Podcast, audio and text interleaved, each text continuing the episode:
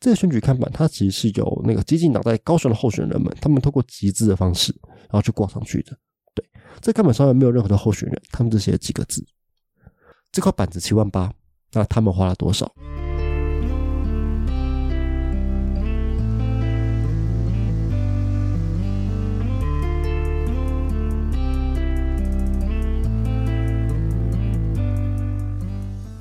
欢迎收听，你又知道了。每周让你知道一件你可能不知道的事。我是老八。哎，前阵子，嗯，应该说上礼拜啊，上礼拜我说，哎，有可能会有不定期的更新啊，这个没有做到，因为我真的觉得带着笔电出门太麻烦了。对，上礼拜我去干嘛呢？没错，我去环岛了，好爽。对，其实我就因为离职嘛，想说，哎，在离职在恢复工作以前，就是想说去离岛，呃，去环岛一下。然后想说，哎，看一下自己没有看过的东西，这样子。嗯，那那时候想说，哎，好像可以带着录音设备，然后出四处走走啊，然后录音什么东西的。结果，哦，算了吧，还到那个还到民宿累的要死，还是开给你录音呢。所以就决定，哎，这个东西就直接带回来做这样子。所以，哎，会有一个系列是环岛特辑啊，就是会介绍一些，哎，我在环岛的时候看到一些有趣的东西，不定期更新。不过接下来蛮多有趣的主题可以做。对，就是从我看到的东西，然后去发展成一个主题这样子。那这个其实是我环岛特辑的一个第一集。那其实我在环岛的过程当中，我最有印象的东西，不是什么山，不是什么海，而是一个很重要、很重要，我在骑车的时候一定会碰到的东西，它叫选举看板。对，不管是东部还是西部，都一大堆，你知道吗？尤其在西部，干，我从那个高雄的市区出发，我要往。台南的海鲜那边，就是往在代天府海鲜那边，我在路上平均一个路口就有一一个超大选举看板。然后选选举是年底吧？天哪，现在这边布局是怎样？而且这些布条真的好多，都好丑。而且我再分享几个，就我家在高雄，然后我家附近就有一个候选人，他的照片很多，就是他挂的那种选举看板很多，而且他每个选举看板上面的照片也不太一样。然后我就发现说，哎。是相隔两个接口的选举看板，它上面的照片，我想说，哎，名字同样的吧？那为什么长得这么长得这么的不一样？就有发现，干，完完全全是不同人的感觉。就是修图修到想说，哦，干你到底是谁啊？就这样修图真的没有问题吗？就是在选举公报上面会不会都不认得了？因为大家都是看脸去认人的嘛。想说，嗯，这个人好像不一样吧？那另一个的话就是，哎。就就都会看到那什么说的母鸡配小鸡，都很多人在站台啊之类一些东西，而且那时候还会看到，就是那它可能是一个大楼，那大楼上面就贴很多很多的布条，那你就会发现，哎，可能美籍党在上面，国民党在下面，然后再下面可是民众党，巴拉巴拉巴拉巴拉，一栋大楼上面选举看板全部乱舞，有没有？我想说，嗯，有没有整理一下？就是那个你们这栋楼就是呃摆民进党的，你们另一栋楼就摆国民党的，连配色可以差不多，这样可以让整个市容更加好看一点，知道吗？然后还有一个我觉得很酷，其实之前去上班的时候我有遇到，就是那个有一个应该是立委还是市议员吧，他会在路边挥手，对，然后他后面就会背一个超大的气球，然后在那边说，哎，那个请支持三号叉叉叉叉叉叉之类的，而且他是每天站哦。不管刮风下雨，每天站。我想说，哇靠，这样真的能促进大家认识你的几率吗？因为毕竟我完完全全不是那边的人哦。我觉得你达到的受众可能都不是你想达到的人哦。对，然后这次我在台中，我有看到一个很酷的、很酷的候选人，他叫段体配。对。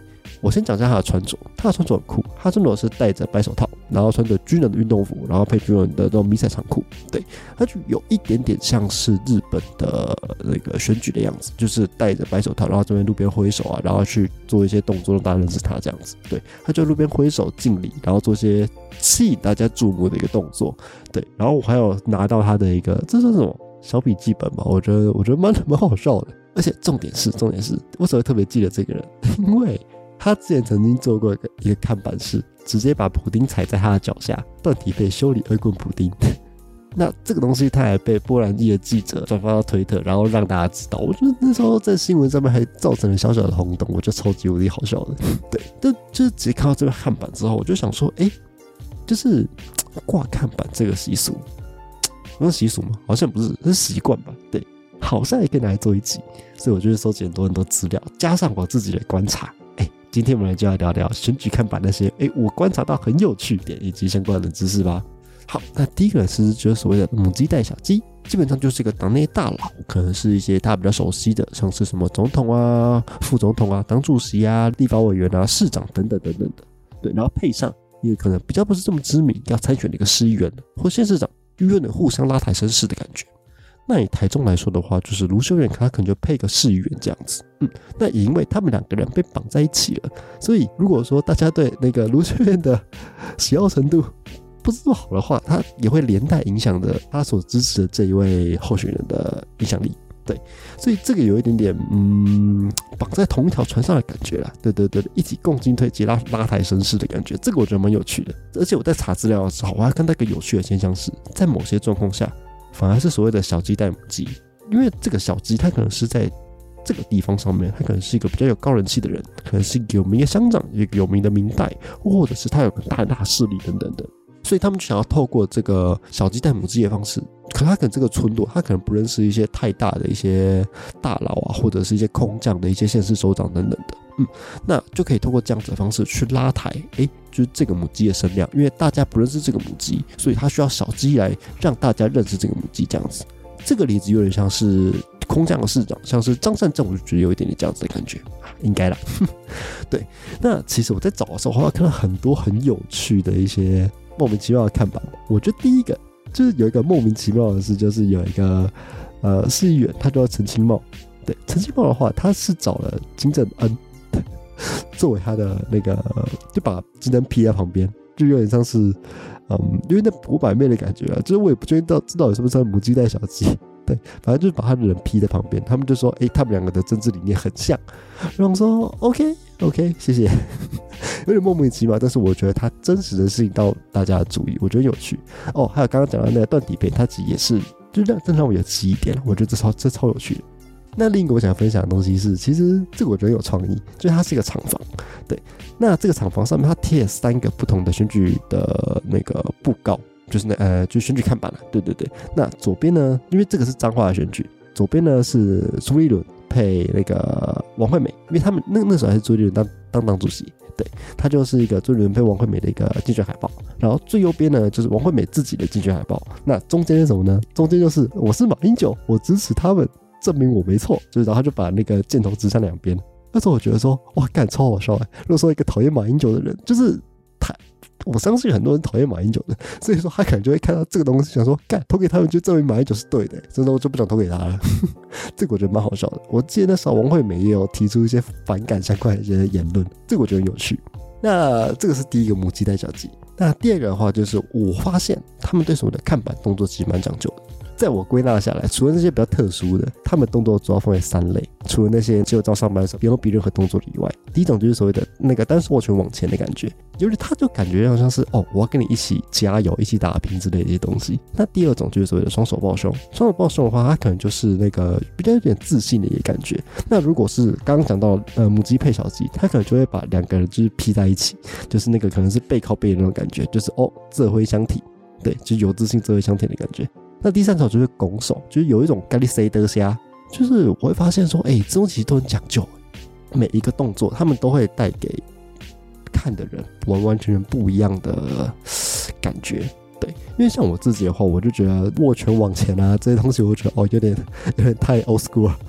对我看比较顺眼，加上是那种双手抱胸，就是有一个背靠背，那真的是有体现出一些就像是自信的感觉。对对，这我觉得蛮有趣的。当然还有很多其他莫名其妙的动作，后后面还会一起介绍。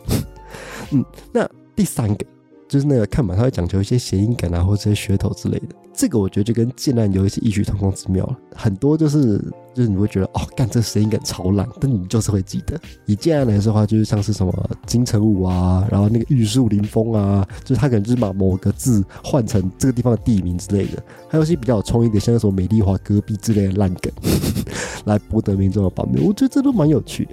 那时候我查到一个就是国民党市议员，他叫陈明义，对，然后他就把自己的谐音改成陈明义，就是那个诚心的体。体会民意之类这些东西当做竞选口号，这个我觉得蛮好笑的。然后除了这种谐音梗之外，还有一些像是刚刚讲到的邓体配，他就是教菜谱，就是只不过让大家有记忆点。就想说，哦，干，这真的是懂计划，还不错。除此之外，还有一些用漫画方式呈现，像是那时候在桃园周文灿，他们就是有用这种啊漫画方式，然后去呈现，甚至还有那种大家不知道有没有看过那种《新世纪福音战士》，这边就有一个欧阳挺。他就会把自己的选举看板标上很多的那些《新世纪福音战士》相关的字体，你就会马上想到说这是一个 A 八捏他这样子。我觉得这这个这其实蛮有趣的，会让我很有印象。因为我自己有这个东西，然后去查，我就发现说哦，对，原来就是他，他就让我很有记忆点。其他还有什么像什么武侠风格啊，就把自己当成女侠，还有什么骇客任务啊，这时候我就觉得说，我看大家正在比创意，你知道吗？对，因为很多时候就是普通的选举看板，你人不够上相，你。你造型不够有趣，你的记忆点就很没用。因为像是我刚刚提到到那三个动作，它是很万用，就是它可以让人体会到你你想表达的事情没错。但重点是它就是有一点埋被埋没在广大的选举看板当中，就是你看过就不会记得。但是反而像这些，我觉得诶，它蛮有趣的。虽然说我觉得它一样会对这种市容造成一点丑的影响，但我觉得这些东西至少还蛮有创意的，我觉得有趣。然后我在查资料的时候，我看到一个最屌的，这个就是先天，就是那个出生就有的先天 buff，全台湾只有有念过国中，一定都记得他，他叫什么？他叫朱志清，朱志清。这集我在台通的那个台湾谐音梗自救会那边看到了，我说干超屌，他是不是 hashtag 说，嗯，他爸肯定很爱买橘子。对，那时候说，哦，干这个人来寻真植物，不错不错，蛮有趣的，蛮有趣的。好，那第四个就是所谓的地方音啊，跟叉叉叉的儿女啊，对。这个我就有一点点不理解。对，地方音那还可以。地方音那的话，我觉得它象征的就是他在这里土生土长啊，他喜欢这片土地啊之类的感觉。但是会讲这句话的人，基本上都是属于比较年轻那一辈。对，但是以现在的生活形态来说，年轻人大多都是离乡背景北漂啦。当你真的回到你的故乡的时候，你真的还认识你的故乡吗？然后还有另一个我是不能理解的东西是，就有一个在台北选市议员的人，然后说自己是彰化音啊。我想说，干你是张冠英，那关我屁事。对，就是真的有人可以跟我讲一下到底发生了什么事情吗？你到底想表达什么？超好笑。然后另一个东西是叉叉叉的儿女，这个我就不理解到爆炸了。就是你爸妈是谁？到底关我屁事？就是好，你可能是一个正二代的儿女之类的，但是这反而会让人反感吧？就有种哦，干正二代要靠爸妈的感觉。就是好啦。我知道大家对政治这件事还是很冷感，就是大家还是会找自己熟悉的政党政治人物。但是这样的世袭制，真的还会有人想投给他们吗？我是不知道了。对我觉得蛮有趣的，蛮有趣的。